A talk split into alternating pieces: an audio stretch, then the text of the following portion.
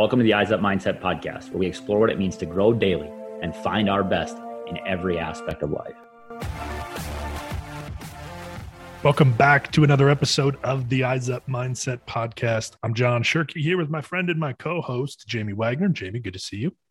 You as well. Um, exciting stuff today. We're, I mean, dive right in because it's so good. Um, you know, and it's a young guy, right? Well, I mean, old old man called on the him an football old team. man, but Old uh, man on the football team. Today we But- have we have sixth year quarterback at Bethel University, Jaron Rosti, started his journey at the University of Minnesota, transfers to Bethel. So we we talk a, a lot about kind of that transition and what that decision is like, but also, you know, in life we're faced with decisions as far as hey, when we've found our dream or what we think is our dream and it's not quite what we want it to be, what do we do next? What's our next step? And what a cool perspective that he brings because he's connected has a lot of friends dealing with the same thing. And i think like i said young guy 23 probably right? Um maybe 24 i don't know. Jaron i'm sorry that i don't know how old you are but like he talks about connecting to young guys on the team and learning from them. Let's not be so proud so arrogant to say that that a young guy going through a, a difficult stage in life potentially has a, a tremendous amount to give us. And I would say that absolutely he did today. Man, we cover a lot today from football to transfers to mental health to student life to all sorts of things. And I, I couldn't be more excited about sharing this episode with you. You will get better today. Here we go. We now welcome on a very special guest, Jaron Rosti. Jaron, welcome to the Eyes Up Mindset podcast. Appreciate you guys having me, Jamie and John. It's cool Good to have because, you- oh, Yeah, kind of. It's good to have you back. Kind of. We, we've done this before in a little bit different context. I'm sure that's where John was going It is. We- also with this. Yeah, we had you. Uh, we we did a few episodes for Bethel University where you currently play, and we'll get into that. But and where we are alums, and we we had a great conversation. We're like, dude, we got to have you on our other podcast as well because we have some overlap for sure uh, as far as listeners, but um, a lot of new people hearing you today. So we'll try to keep the inside jokes and stories out in the open. But Jaron, tell us a little bit about you, where you're at these days, what you're up to. Yeah, so I, I graduated from Bethel University in 2021. I was five through 12 social studies education and business and political science. Uh, played football for, for the last four years since I transferred to Bethel from the U of M. Uh, now I'm working in the Bethel Build program, which is a two year uh, residential integrated program at Bethel for students with intellectual disabilities. So I work as the second year internship supervisor. So that basically entails finding internships for the second year students, teaching to build specific classes for those students, uh, and then also hiring job mentors and traditional students that can help support uh, students and build within their internship. So that's where I'm at now. And like I mentioned earlier, we're on spring break right now. So we're trying to enjoy that a little bit and uh, get uh, once this second semester, once once we get on the other side of spring break, it's kind of a sprint to uh, sprint to May and finals week. So looking forward to that. But yeah, it's kind of the gist of, of who I am. So you said graduated in 2021. Now you're talking about finals week and a sprint, and I, and you didn't say spring ball in there, but but we know that that spring ball is a part of it. Kind of a wild deal. You just said you tran you played at the U- University of Minnesota for a year. You play now played at Bethel for four years because of the COVID year. You have additional year eligibility, and you're coming back. Yes. graduated. I got uh, hold on before you continue, Jamie. I got to ask Jaron because when we talked to you the last time, it was kind of right after the season. We wanted to break the news if you were coming back or not. And you were like, no, no, I'm going to take some time. I'll do my thing. Did you know at that point or no? I, I did not know. Okay. No, I uh, I um, was truly at po- postseason. Obviously, we had a good year. Uh, made a made a run in, into the the postseason. Obviously, lost to a, a very difficult and very strong opponent in Central. Um, and the whole MIAC championship game um, was a was a great experience for us. And so it was a great year. I was I was kind of thinking about you know taking the next month or two to figure out what what I wanted and what was best for me uh, and the people around me. And I, I think throughout that month or, or two, and, and overall, my main point that I told the coaches was that I want to be all in or all out starting yeah. in January. So when we start lifts in January, like I want to be all in or all out. And, and I think it's based on experience of like seeing, seeing guys that maybe tried to toe the line a little bit and didn't, didn't quite know what they wanted and then worked into the spring and the summer. Um, I told them you're going to know uh, that that first week of January, whether I'm in or out. So within those month and a half, uh, it was more of a, a, process of thinking, right, what what's what's best for me, and and the football the football aspect's always been fun, uh, but for me, it's always been about the guys and the relationships, and so that was that was the main thing that I the reason that I did come back was one of the questions I asked myself if if I get injured the first week of of fall camp will I enjoy continuing out that season with the guys around me? And overall, the answer was yes. It, like if if I was just a part of this team next fall, right, that's something that I would be completely fine doing and would love the guys around me and support them and everything that they do. So when that when that answer was when I could answer that question confidently, right, then the football piece has always been there, and I absolutely love it. I love competing. Uh, I love to win. I love the guys around me. So when when I had that piece answered, the football piece was always, you know, why why would you not want to play another year, right? Because it's it's football. It's one of those few sports, and you guys know you can't just pick up on a Friday afternoon and then go play with some buddies, right? I mean, you can throw it around a little bit, but I I, I haven't played basketball in in four years since high school, five years.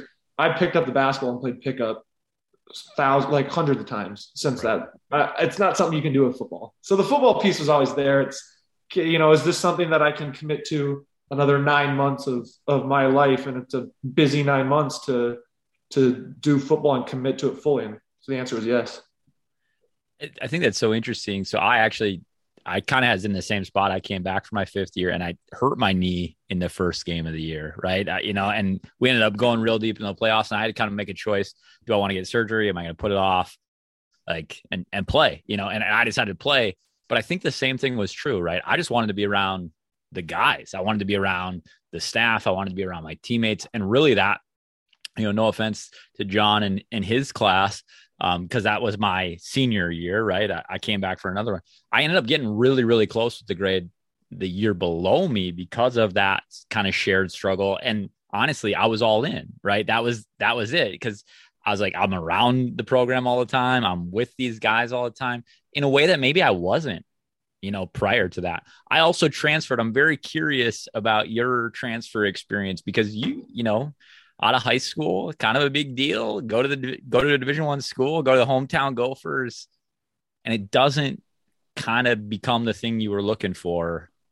Talk us through what it was like as an 18 year old realizing a dream and then realizing it wasn't what it what you wanted it to be and then what kind of made your decision to transfer you know kind of that whole process is just fascinating because i think a lot of us even later in life have to be faced with this is what i wanted and it's not now what i want how do i make that change mm-hmm. absolutely yeah so uh, the u of m it was for me it was always the u of m right when you're yeah. coming out of school you know it's a state school the only division one program at, at the time in the state of minnesota uh, and I would say like my top my top three honestly was was the U of M, NDSU, and Bethel. Like that's what it was. I've had I've known Coach Jay forever. I've known Coach Jay since eighth grade. Um, both of my older sisters went there. I was around the community. I knew exactly what I was going to get in that experience. Um, and so when the when the U of M finally came around and and gave me the the walk on spot, it was one of those things I just couldn't pass up.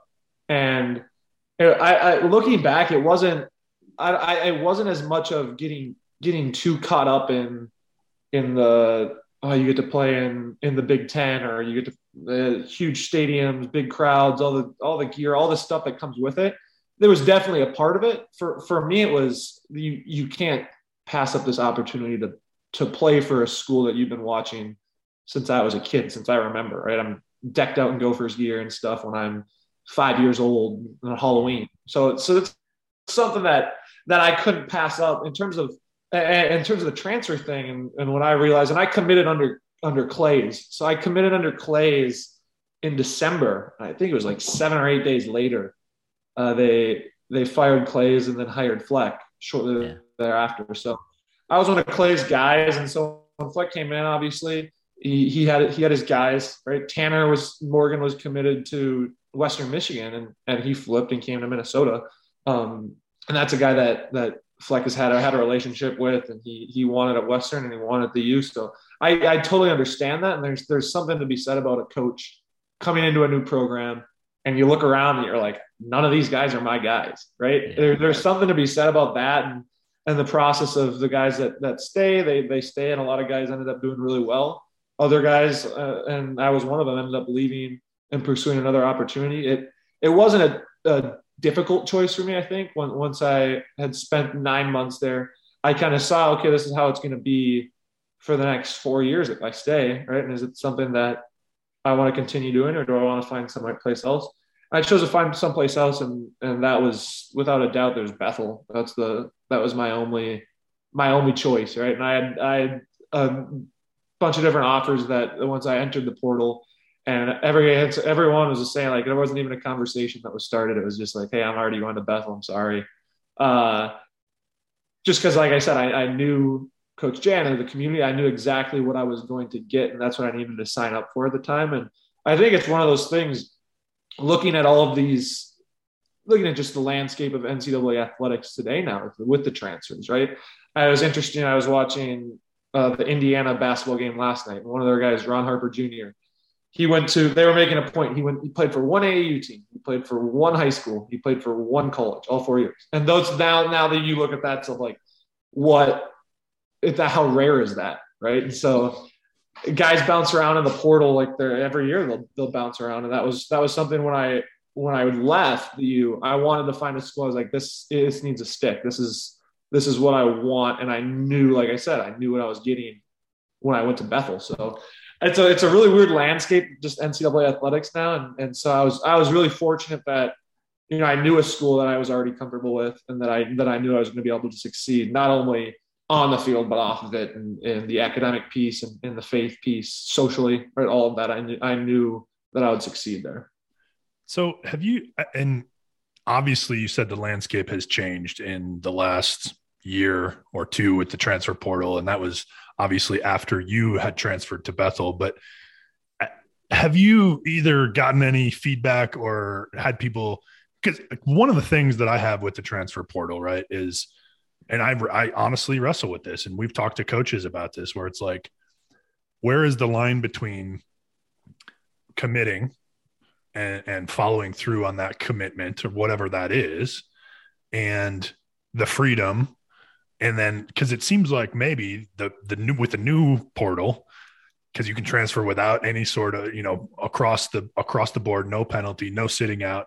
Obviously you came from a division one to a division three so that didn't impact your move but but now everybody can just it's kind of the wild west right? And i think it's there's a ton of unintended consequences not, not only with that but also with the extra covid year and you know a ton of guys saying hey i want to play college football but there's no spots but anyway, I, where do you kind of how have you worked through that in your brain in terms of okay, I made a commitment, and now I'm gonna I'm gonna choose something else.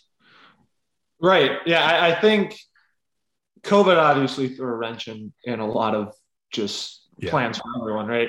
And so, what I think the the transfer portal is now, you, you're 100 percent correct. It is the wild wild west, but I think that at, at this point, it, it's finally become fair and and here's here's why I would say that is because you hear coaches complain about all these kids leaving, right? Like, ah, like, like you're losing 20 kids a year to the transfer portal. And now because there's no penalty, you can, like you said, you can transfer within, you know, the same division one, whatever, whatever it may be. But there was never a penalty for a coach leaving right. and signing at a bigger school and leaving a hundred some guys on their on their roster with a new coach that's coming in and they don't know anything of. And like I said earlier, those are not his guys, right? You should like sense you should be able to leave, right? You should be able to go find a new school that that you're comfortable with.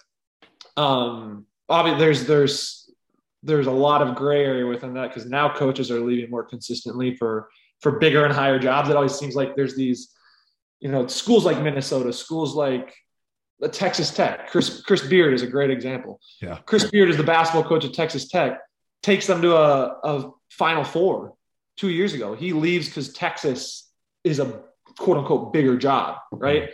He doesn't do well in Texas in a couple years. He'll bounce right back down to those that that tier, and it's, it's just a constant. You're just moving up and down that ladder, and so now you're starting to see players that are doing the same thing. For me, right?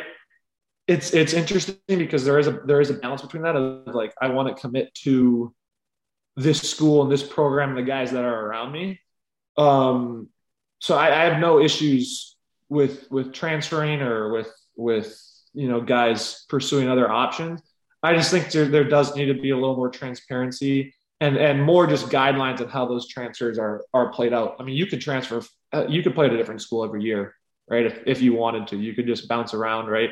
And in those situations, like I don't I don't love that aspect, right? But you see a guy like I even think about Robbie Olson from from St. John's, right? He coming he, to my coming to my neighborhood. Yeah, yeah, Montana State. That's right. So like that that's something that's super cool. And that's that's different with grad transfers and stuff like that. But but that's something that you know he's a dream of playing at the next level.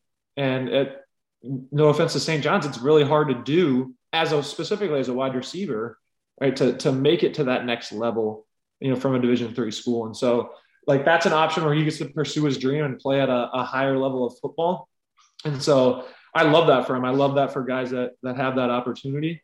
I think there just needs to be some more transparency and consistency within you know how how like is there a limit on how many times you can transfer and and or whether it's more whether you're you're locking in coaches for uh under their contracts right? With with their school and then you tighten up the transfer rules. And so you know you, you're there's no risk of a coach leading towards a better opportunity and, and they don't want to bring you and you're stuck with whatever's left. And so it's like you said it's the wild yeah. wild west. It's a mess right? And, and i think we're just starting to see the effects of that. And and i think nil throws a entirely another like different wrench into that. You take the the number one prospect um i forget what his name is quinn something he played for ohio state for a year right? Left high school early, played for Ohio State. He made hundreds of thousands in NIL deals, and done with Ohio State. Now he goes down to Texas. Well, now Texas, he's going to make hundreds of thousands, if not millions of dollars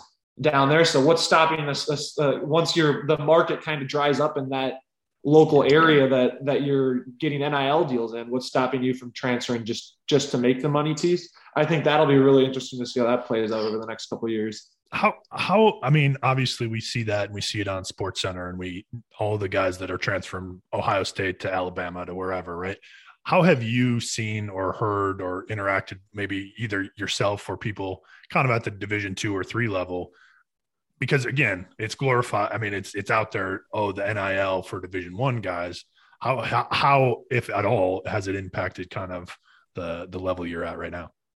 no, there's there's definitely opportunities specifically just within your own personal brand, right? Of of opportunities that you can you can take advantage of. Like I know there's there's guys at the U who have different shirt deals or they have different you know promo codes that you can use and take advantage of where they can get some of that money. Obviously, that it's different for the top top guys, the the Bryce Youngs, the right all these guys at the top of the game. They're bringing in something different, but for me, it's more the fact of of I'm not restricted or I I I can actually take advantage of that if those opportunities come up. I remember there's there was once in high school there was like a an eye um, clinic stuff. They glasses, sunglasses, all that stuff. And they're like, if they just opened up, they're like, can you? We'll give you a free pair of any sunglasses in the store if you want to. You know, twice just post on your story like about this place. I was like, I can't, right? Because at the time you, couldn't do that opportunities like that, if it comes up now, you can jump on it and there's there's no issues with it. So I, I don't necessarily know how many guys are are bringing in a, loads of money at the Division two and three level, but the biggest bigger bigger thing for me is like that doesn't restrict you, right? If you have your local diner that you go to all the time, and he's like, post something on your story and you'll get this meal free, like that's something that now is not made illegal, right? I'm sure people were doing it before, right? Obviously, there's there, I don't know how much oversight there is at the Division two and three level, but that, that's something that was probably happening before, but now it's not made illegal, right? And there's just much more wiggle room for guys to take advantage of, of their personal brand and different partnerships and stuff like that, which is which is cool that it's for for everyone, not just at the at the top level. So I'm curious because like we have talked to plenty of coaches that that speak to the continuity piece between their staff, right? That, that we've had a staff that's been here and together a long time. The language is familiar, the language is consistent. You talk about the the the fluidity of transfers, right? The fluidity of the next big thing potentially being available. Like, you know, for the St. John's kid, like what a great opportunity to go and do this thing. But for from your personal perspective, being now in year five, competing at the same program that you know and have familiarity with and consistency with, do you think that allows you to raise your level where, you know, his learning curve transferring from D3 level to D1 level, new scheme, new system, new program, like there's a potential that that doesn't like free him to play in the way that we think he's capable of. You know, speak to that for you personally, what being in a program for a long period has allowed you to become and be and do as an athlete. Yeah, absolutely. I think it's one of the the more underrated and underappreciated things is is being in a program, right? And and specifically with me, like our offensive coordinator, the last year was his first year. Um, we ran a lot of the same stuff. It's it's Bethel. We we're going to continue to run a lot of the same stuff, right? But being able to do that and build every year, right, is vital. I, I, there's no doubt in my mind that I can say, and this goes throughout the high school level too. Is like every year I've played football, I've gotten better. I've I can look and say I was a better football player this year, right? Uh, which is huge. And I, the only years that's like 2018 to 2019, obviously we had a huge run in 2018 to the, the quarterfinals and stuff. That was the only year I was like felt where it's like, oh, I don't know. But then yeah, you look on paper, you look at the stats, you look at the completion percentage and, and just accuracy on throws. It's like, okay, I was much better because you're just more confident in the system. You're more confident in the people around you. And now I think, you know, last year and then including into this year, like just more freedom and flexibility and and confidence to make changes at the line, to right, to to make changes when we're on the sideline where I'm talking to a receiver like, hey, I want this, right? And, and there's just the freedom to do that. And there's also the confidence to do that because it's a system that I've played in for so long and it's it's something that I'm completely comfortable in. And I think that that's something that is and if you look at just the mindset and and just the looking into the head of a, a, a, just an athlete in general, right? New settings, new surroundings, right? Those things are difficult to deal with. And some people deal with them better than others, or they not necessarily better, but they it's a quicker transition, right? And and that's something that people don't necessarily understand or they, they don't they don't comprehend that they don't think about it right I, I it's fun i'm a big soccer guy and soccer transfers happen all the time of like okay we're going to bring this guy over from from from italy to england right well the style of the play in England is completely different than it is in England. England's more physical league. There's there's much more running involved. It's there's much more physicality, like I said. So you got you bring a guy in for a hundred million dollars. It's like, well, why isn't he performing? Well, you picked him up from the middle of Italy and brought him to rainy Manchester, right? it's like it's he's he's in a new surrounding, new coach, new system, new style of play. There's gonna be an acclimation period, right? It's the same in the US with, with all sports, football included. And that's where you look at the portal too. And that's another thing that, that we mentioned when we come back to that is, is you bring in these guys of like, this, this guy is supposed to be top tier. And a lot of portal transfers, right, are guys that it's not only guys that just didn't play and they're looking for a new opportunity. It's guys that played, it's guys that started, right? Played at a super high level on their team. They're just like looking for a change, right? And you see those guys move to a different system new scheme, new coaches, and they're not as successful. And people online are like, well, what's going on? He, he performed at Clemson. Why isn't he performing at Ohio State? Like, well, it's just completely different, right? New teammates, new setting, new surrounding, new culture, new coaches. And that stuff changes. And specifically, I want to bring that back with when you mentioned the coaches. Like, it's at Bethel, it's for the most part the same staff that I've had all all the years. I think that's the big thing Division One wise is it's not necessarily the head coach leaving, right? It's the it's the running back coach who gets a higher opportunity, right? I, I know at the U the, the year after I left, you had five new coaches on the staff of the of like the twelve. Yeah. Five new coaches is a lot, right? Because they get a higher opportunity, they get a they get more money, they get a they get to go in a sunny state, right? And they leave. Well, the people who are doing the recruiting more often than not are those position coaches, right? You're like you're going to have contact with Fleck, but you're probably going to have more contact. My my specific contact with you is Matt Simon, the wide receivers coach, right? So I build this big relationship with him, particularly I'm a wide receiver, right? It's like I almost come to the school because of him. One of the main reasons, and then he leaves, right? So that, that's another thing. It's like when you're working through it, and then you see guys like he had a great year last year, but then this year, same program, right? He's not doing as much. He's struggling. It might be because of the coach, like Kirk Ciarrocca, the QB coach, offensive coordinator. Tanner had a great year, 2019. He leaves, right? And, and 2020 was a little bit of more of a struggle. And so, how much of that is attributed to, to the coaching? It's hard to say. You never really know, but it, it, it has to play a role in, in just like a change of situation, coaching, culture, location, all of that stuff plays a role. That's just how athletes deal with it, and they deal with it differently, and it different. Well, and and and you talked about it in terms of you can't necessarily blame the coaches either. I mean, it happened at. I mean, I talked about being. I live three quarters of a mile from Montana State. I see the stadium out my window here, and you know they go to the national championship game this year, and that what happens when you're successful? People steal people, right? So I think uh, there's at least four or five coaches that the defensive coordinator went from here to Colorado State, same job, much bigger, probably triple his pay, you know, and so or more.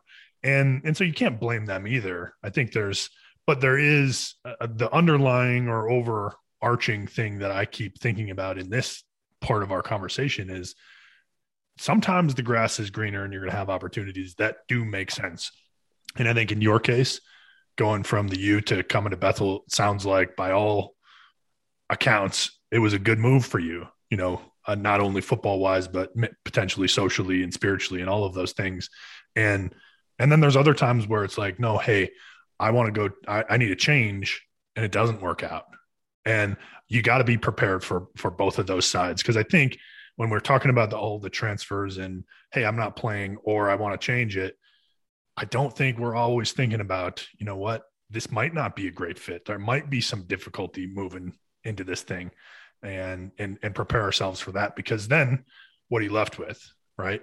Now you you're spiraling down potentially and now you're in a situation where you you still don't like it and yeah. you're not one of the coach's guys and you're you have new teammates that aren't necessarily your guys, right? And so it it can be really tough too. So well, and that's true in life.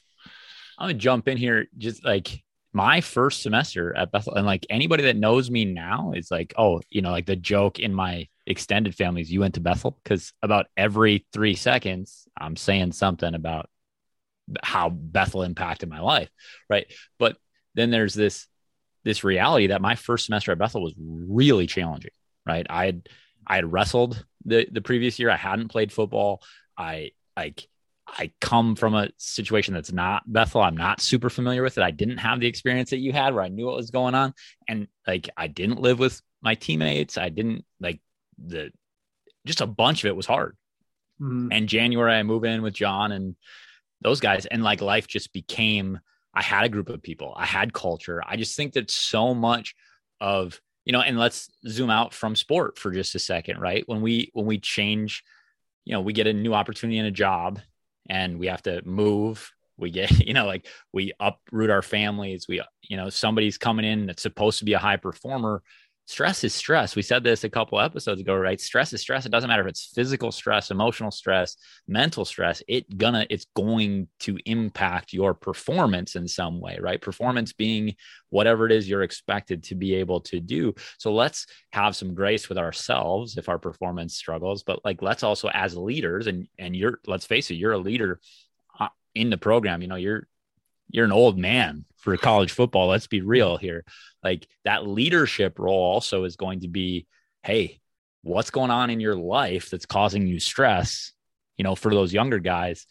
Talk to us about that that role that you now kind of are in for, you know, and as a quarterback, you're always the guy, the guy that people look to. How has that changed and molded and modified as you've done this a little bit here? Yeah. Well, I think specifically just talking about that point, like change is hard, right? It's yeah. not doesn't matter. It doesn't matter who you are. The change is going to be hard, right? And specifically at Bethel, right? This is what I like communicate to the young guys, especially. It's like it's not all going to be daisies and roses, right?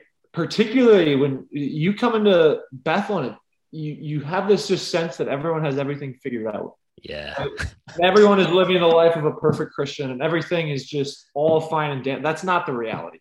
Right. And it looks like youth group, right? You're like, you're supposed yeah. to come and be on the top of the mountain and yeah. raise your hands and sing and like everything's great. And that's 100%. what you think everybody else has, right? Right. Right. And that's that's that's my biggest point is like don't fall into that trap. Right. Because I, I say it to, to freshmen all the time and just young guys in general. I'm gonna meet you where you're at. Right. Doesn't matter where you are. You don't have to lie and pretend you're here when you're here. Like I'm gonna come and meet you where you're at and we're gonna have a conversation and we can grow from there and I think specifically with me and the leadership thing, I when I came in in 2018, right, it was a really weird dynamic because you know started to became a starter, right, and and like you said, when you're the quarterback, doesn't matter if you're a freshman or if you're a fifth year senior, six year senior, I guess. like you, you're you're gonna be the you're gonna be one of the guys that people look to, right? And and so that was something that I felt my first year at Bethel. But I, at the same time, I had we had so many great seniors, right? That that it it wasn't really oh everyone looked to Jaron, right? We had so many great guys that that made such a difference and, and led and helped, if anything, impacted the way that I lead now because I learned a lot from those guys. But I still think like throughout my throughout the first two to three years at, at Bethel, two years for sure, right? Just the, my leadership style is I was fairly closed off, right? I had kind of my group of guys on the team. Right? I didn't there I didn't communicate or, or, or talk to as much with with younger guys when I had first gotten there, and even two years in, right? And and I just kind of got challenged. Um, I'd say last probably like last spring, last last fall, where Parnell came up and said like you're you got to be the guy, and, and you also have to be able to communicate, connect with, and affect freshmen, sophomores, juniors, seniors, not just your guys, right? And it's it's crazy because when I walk when I walk in to a locker room now, like I'm saying hi to guys or and just saying what's up, asking them how their day is, how's how school's going, what classes, and guys that two years ago I would I would have never said anything to, right? And so it's just like how I'm just branching out and trying to connect with guys and, and meet them with, where they're at and and just have those conversations and build those bonds and friendships. It's something that I have gotten a lot better at. And I think it's just been more intentional about connecting with guys in, in younger classes and, and just guys that I wouldn't typically connect with. And, and some of my, that's, that's one of those things where when you look at the guys that are going to be on this team next year, and I said at the beginning, I'm like, I came back once I answered the question, like, would I be cool if I didn't play a single snap next year? Would I be cool showing up to practice every day, hanging out with dudes, pushing them, making them better, etc. And so much of that is because of the relationships and and you know who I surround myself with, and and me just feeling comfortable with the full team, right? Like I said, the answer is yes. Right? That that didn't necessarily happen by accident, right? I, it, it was it was through the intentionality, and you look. There's not a single guy that's going to play football next year that I played with in my first year at Bethel, right? There's a couple, I think there's like maybe one or two that played I played with my second year at Bethel, right? So it's just like there's there's there's no one. And if you would have asked me two, three years ago, right? If you don't have Sam Gibbous, you don't have Jack Fiddler, if you don't have all these guys that I was with, my core group, and it was a core small group, right? I would have said no. And anyone on the team would have said no, he wouldn't come back, right? But like now I have these guys, there's too many like Joey Kidder, Aaron Ellingson, Micah Newald, uh, Colin Byer, Aaron, like there's so many guys, like I can't even, it's it essentially be like naming the whole team where it's like, I came back because I'm connected with and have a relationship with this guy. and that that wasn't always the case. And so, like I said, Parnell he challenged me, and it's one of the things I think I, I if I'm I'm the most proud of is the fact that I have all of these relationships on the team, right? And I can walk into the locker room and it can just be five, five random guys, and I can sit down on the couch and kick it with them. Like that's that's something that hasn't always been the case. So I think that that probably is like my what I'm most looking forward to this next season is like I have these guys that I can. I mean, I'm ready to go to war with on Saturdays, but I'm also like we can hang out anytime, and I have relationships with them. I think that's a good example for coaches at any level too, right? And not that you have to go challenge all of your players to it, hang out with everybody and do that thing, but getting them to we, we talk about football creating family all the time. Almost every program everywhere in America is talking about family or connection or relationship or something. And yet we aren't always that intentional about it. You talked about like, hey, yeah, I st- I had that connection but it was with a small group. And it wasn't until I was intentional about saying, Hey, I'm going to connect with people. I'm going to take action to make this different. And until we do that, right? Yes, we might have some connection and, and, and it could be even deeper than surface level. But when you now start to get intentional about it and checking in with guys that you maybe don't know or you haven't connected with, just a hey, how's it going? What's going on? Jamie talks about it all the time. Loose connections create strong bonds, right? Like those aren't necessarily your best friends that are going to be in your wedding someday, but mm-hmm. they're dudes that they know when they see you that you're going to say hi and you're going to give them a smile and you're going to give them a hug or whatever it is. And sometimes you're going to be in their corner, right? I mean, you're going to be there for them when they need you because, hey, you're there and, today. And I, and I didn't even intend when I started this whole monologue to, to take it this route, but – as we continue to see more and more mental health issues within athletes and sports, man, how big is that? Sometimes what it takes is having one person that is investing in you in, in and there might be somebody on your team and i'm going to start crying because i know what that place does and what it is and now you're talking about taking it to another level but like there might be somebody on your team right now that it's like oh i know that jaron's going to connect with me and that's enough that makes that's I am enough, even even though I may not be a starter or a contributor or whatever on the field. And that prevents them from spiraling down and making bad choices or harming themselves in some other way. And I just, man, I don't think it's any time in history that athletics and mental health have been more important and, and connected, and we have to pay attention to it. And again, unintentionally, we we got there, but I, man, that's that's incredible stuff that you were able to remind yourself and take yourself to that point where you're like, I'm going to make a change. I think that's a big deal. Uh, it's like, thanks for touching on it because that's obviously hugely important right, in today's just landscape. Right, it's becoming more and more of a prevalent issue, and I think it goes back to like you talked about at the beginning. How many teams are across the country in all sports? Like, we're family, right? Brotherhood, etc. Right. It's like, well, it's cool to say, but like, how are you living it out? right? And it's I, I I always tell recruits and people when they come in, it's like, and I say that it's like it truly is this, right? And it's uh, and I always say, don't don't ask me to explain it. Come see it. right? Like come and walk into our locker room on a random Tuesday afternoon. Yeah. You'll you'll see it. Right? You sit in the corner for an hour, you'll see it. Yeah. You come to to workouts, you'll see it. You go hang out in the dorms and, and walk into some football guy's room, you'll see it. Right. That's what that's what I would say separates what we do at Bethel from anyone else because it, it like you, we live it out.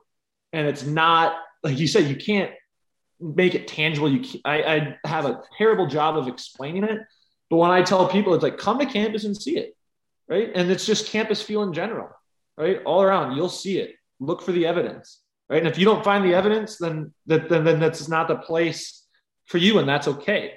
But specifically, when I bring it back to that that mental health thing is is we we truly have that family, we truly have that brotherhood, and I think it it always starts with with guys at the top, right? It starts with with your seniors, the the the guys in the in the locker room that you know when when they talk, people listen, right? And the way that I like to the way that I thought about it, right? I mean, I look you've got 100 guys on the team, right?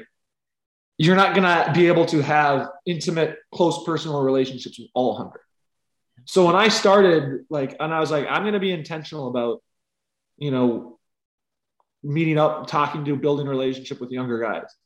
I was like, okay, I'm going to start with five, right? I'm going to start with five guys that I can build a relationship, like a close personal meeting weekly type relationship, right? But what that does is like I have those five guys, that's great. But the stuff that I'm giving them, the stuff that I'm learning from them too, right? My challenge to them is, okay, go find three guys, right? Go find three guys and have this exact same relationship with, right? And if you work that out through the whole web, right, you're going to have all 100 guys connected and affected by each and every single guy on the team. And and that's something that I'm slowly starting to see on this team is like we are all connected. And it's like I'll I'll be talking to like a freshman. Oh, I met with I was talking with Aaron Ellingson the other day. We were we were meeting up. And it's like, well, I I talk to Aaron. I meet up with Aaron Ellingson, right? And like he is therefore like going through and affecting building relationships with another freshman. Right. And so that's this whole web is just connected. And so when, when guys, when you are in that spot, right? And I think you know, I've had conversations with a lot of a lot of guys that that do reach points where it's like, hey, I, I just need someone to talk to, someone to someone to just vent to, someone to run all this by, right?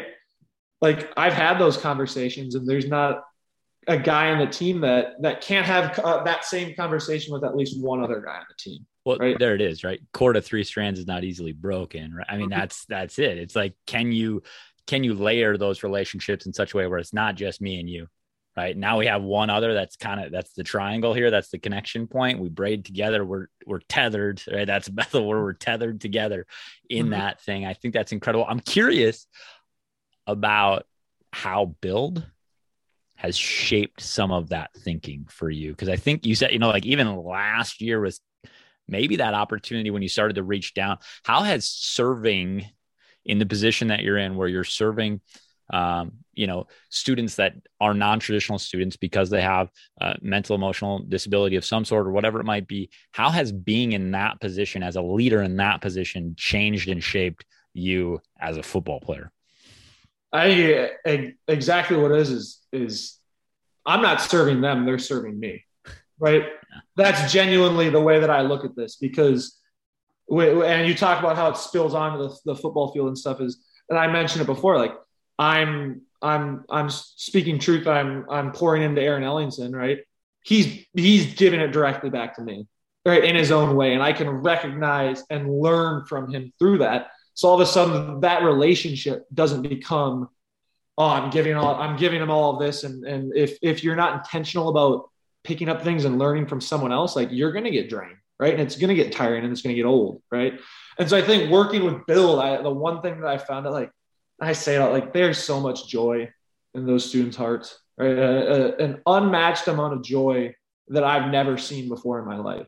And so working with these students, right, and and just seeing their outlook on life and their their ability and their their willingness to work hard, right, and to truly enjoy everything that they do. Like there's some things that that that the students will be working on or doing passing time, free time. I'm like, what like this how are you enjoying this? Right? Like, how is this fun? But it truly is because it's just their outlook on life and it's their outlook on right? they're they're just blessed to go to a program that's that's integrated and, and residential that they can take classes with traditional students that they get to live in the dorms with traditional students and and work and build these independent living skills right there that's something that they they do not take for granted they do not take lightly right and so like seeing that and, and recognizing the amount of joy and the amount of things that God has given me in my life that I that I take for granted, right? Whether it's being able to go to college or working a full-time job or having these relationships and guys that God has surrounded me with, right? Those are things that like I used to take for granted and, and I don't now, right? And so the the aspect of me learning just as much and, and getting just as much from students and build as much as I would would work with them and and and try to give back to them to the best of my ability, like that has shaped who I am as a football player, and specifically with the relationships in in, in on our team is because and I, I'm going to learn and grow so much by just having a conversation with a freshman, right? And that's not how a lot of people see it. So my mindset shifted a little bit within that. Yeah. Well, and I, I think about like my favorite thing about Bethel football was walking to practice. This is the weirdest thing, right? Mm-hmm. Walking to practice on an October day, like knowing what you're going to get, right? And it might be a full padded day, it might be a hard practice, it might be whatever, right? But leaves are changing, temperatures dropping a little bit, and just knowing who you're going to rub up against, right? Who you're going to grind with, who you're going to that iron sharpens iron thing, and like beat. It's maybe the time in my life where I was literally the most present, right? That mm-hmm. and when you talk about not taking anything for granted, not having, you know, this sense that this is I'm this is below me is really what you're saying is like be present, be in the moment of that thing. And like that that was a switch trigger for me. Like it was just a like walking to practice, hearing the cleats against the concrete, seeing the trees, seeing the color. That was like this this flip for me. It was like, okay, be here now. Don't worry about anything else. Just be here right now. What a great perspective that that can. I mean, talk about mindfulness and and presence and all these things that are now becoming in vogue i think there's a real power in having something that triggers that for you and for you to have those relationships with those students be a constant reminder of let's be here now yeah. enjoy this thing i mean it's only going to help you when you're walking out to practice and you know that it's it's 22 periods and it's a little bit uh, i don't know you know like no like be here now enjoy it right so. no and that's I, I echo that that statement completely. I when when recruits come in, or even when I I guess I gave my senior talk or or chapel speech last year. I don't know if it's happening again this year. I don't, You'll probably get another one. Might have to prepare something new. But uh, one thing that I said was like, I'm not going to remember the, the touchdowns or the or the tournament runs or the plays or stats or anything. Like, I'm going to remember the bus rides. I'm going to remember the 6 a.m. lifts. I'm going to remember those practices, right? Fall camp, like those are the things I'm going to remember. It's exact same sentiment that that rooted me, right? Coach Joey says, "Be where your feet are." Well, there was nothing better than one of my favorite, might, might be my favorite memory was the bus ride back from Whitewater. We just lost in the quarterfinal and missed out on a ring and a Final Four appearance, play on ESPN, whatever. We're driving nine hours back in the snow and it was the most fun nine hours I've ever had in Bethel football. And it, it shouldn't have been. In in no way should have that been my most enjoyable or favorite Bethel football memory so far. But it is. Like that's and it's just the weird thing because I was I was there. I was with my guys, right? We we riding back, conversation was flowing, like we just shared great memories and and conversation. But that's that it's weird because that shouldn't be uh, all the success, right? The the North Central win or the the St. Thomas win that year. We're like, how are those not your favorite memory? It's like, no, no, no. Like the bus ride from losing to Whitewater in the quarterfinals. That's my favorite memory because it's exactly what you said. It, it roots you. And I, on that bus ride, I was where I was at for whatever reason. And I think that that's so important because you can get so caught up and you talk about the stress and you talk about some of those things when your mind wanders to the future or the past like future is only going to cause anxiety past is only going to cause depression like be rooted where you're at be in the present because that's where the joy is. That's where the joy is. It's that for me at least that's what it is. Jaren, we could we could go on and on. I I, I feel the the juice, the good juice, as Coach Jay always uh, told us. I'm sure he still says on occasion, but it just pours out of you, my man. And, and we appreciate you taking the time, not only to join us for this conversation, but to pour into the people around you, whether it's your teammates or the students that you're working with in build or raising money for Special Olympics, all of the stuff that you do that I, you're an incredible football player. And I think anybody who knows you and has been a part of your life knows that you're an even even better man, and and uh, uh, we can appreciate that. And what an example that is to the people that are coming behind you, or even the people that got to play with you. And you know, even though they're moved on, they still look to you as as kind of that model. And it can be a lot of pressure, you know, and when you're the guy and I think you've done an exceptional job of of being that guy and uh, appreciate you, my man. Yeah, I appreciate you guys having me on. It was a blast. Jamie, as we were wrapping up the conversation with with Jaren there, I couldn't help but look at look down at my notes and see basically two perfect bookends to it. He started the conversation talking about all in or all out, right? I'm all in or I'm all out because I don't want to be in that middle ground. And and whether you're talking about sport or life or work or parenting or relation, man, what a what an important question to ask yourself. And then and then he kind of ended with the be where your feet are, be present, be here right now. Oh my goodness. And there's a ton in between there, but those were kind of my two things that I had written down as my aha moments today. What do you what well, and I think this through line in the conversation comes from both of those places, right? Mm-hmm. Be all in or be all out. Like us talking about transfer portal and all that stuff, right? There's a lot of stuff in there that you might just gloss over. But in reality, like it's really important because so much of life is this like grass is greener, go chase it. And I'm telling you this right now. When I've seen athletes be successful, when I've seen people be successful, they're chasing something. Do not get me wrong it's really important to go and chase and to take that step and to live eyes up, right? With that in mind, to to reach upward. But it's also really important to be where you are today and to make committed relationships where you are, to be present with the people that you're around because when you're learning and growing like he talked about right from the build conversation when you're learning and growing from the people that you're engaging with guess what it allows you to reach upward and so they sound like opposites, like all in or all out, be where your foot. They sound like opposites to chase something, right? The, the transfer conversation, you know, is fraught with ups and downs because being where your feet are is really hard to do while chasing something. It's the paradox, right? I believe that life life's greatest truths are paradoxical. They're both they seem false but they are deeply true. When you are where you, your feet are, when you are grounded and rooted in something really important, you then grow in a deeper way and you go higher, right? You can chase after the thing in a different, more meaningful, more impactful, better, more well rounded way. And then you give more to the people around you. They pour it back into you, and the cycle repeats. And so many of us, myself included, through much of my life, did not, do not think that that's true.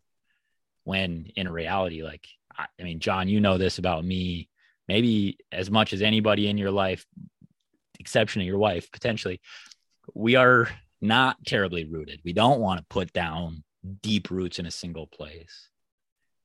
That's that's a limiting factor. Also, it doesn't have to necessarily be a place that you're rooted to. However, it can be a things and people and principles and ideas. So sorry for the rambling, but I just like I loved the conversation because it brought out some of these paradoxical truths, right? Yeah, no question. It was uh challenging growth. We've talked to Jaron a couple of times now, and I think even today there was stuff that he challenged us, you know, and which is why I think we love what we do. And we love sharing these interactions with with you as listeners and we appreciate you joining us on the journey and it again i'm gonna i'm gonna say it you know the couple of questions right be all in or be all out and then be present. What a challenge. Be present. Be where your feet are today. Live with joy like he talked about. And and man we're gonna we're gonna all be in a much much better place. Jamie, appreciate you. And as always, live eyes up.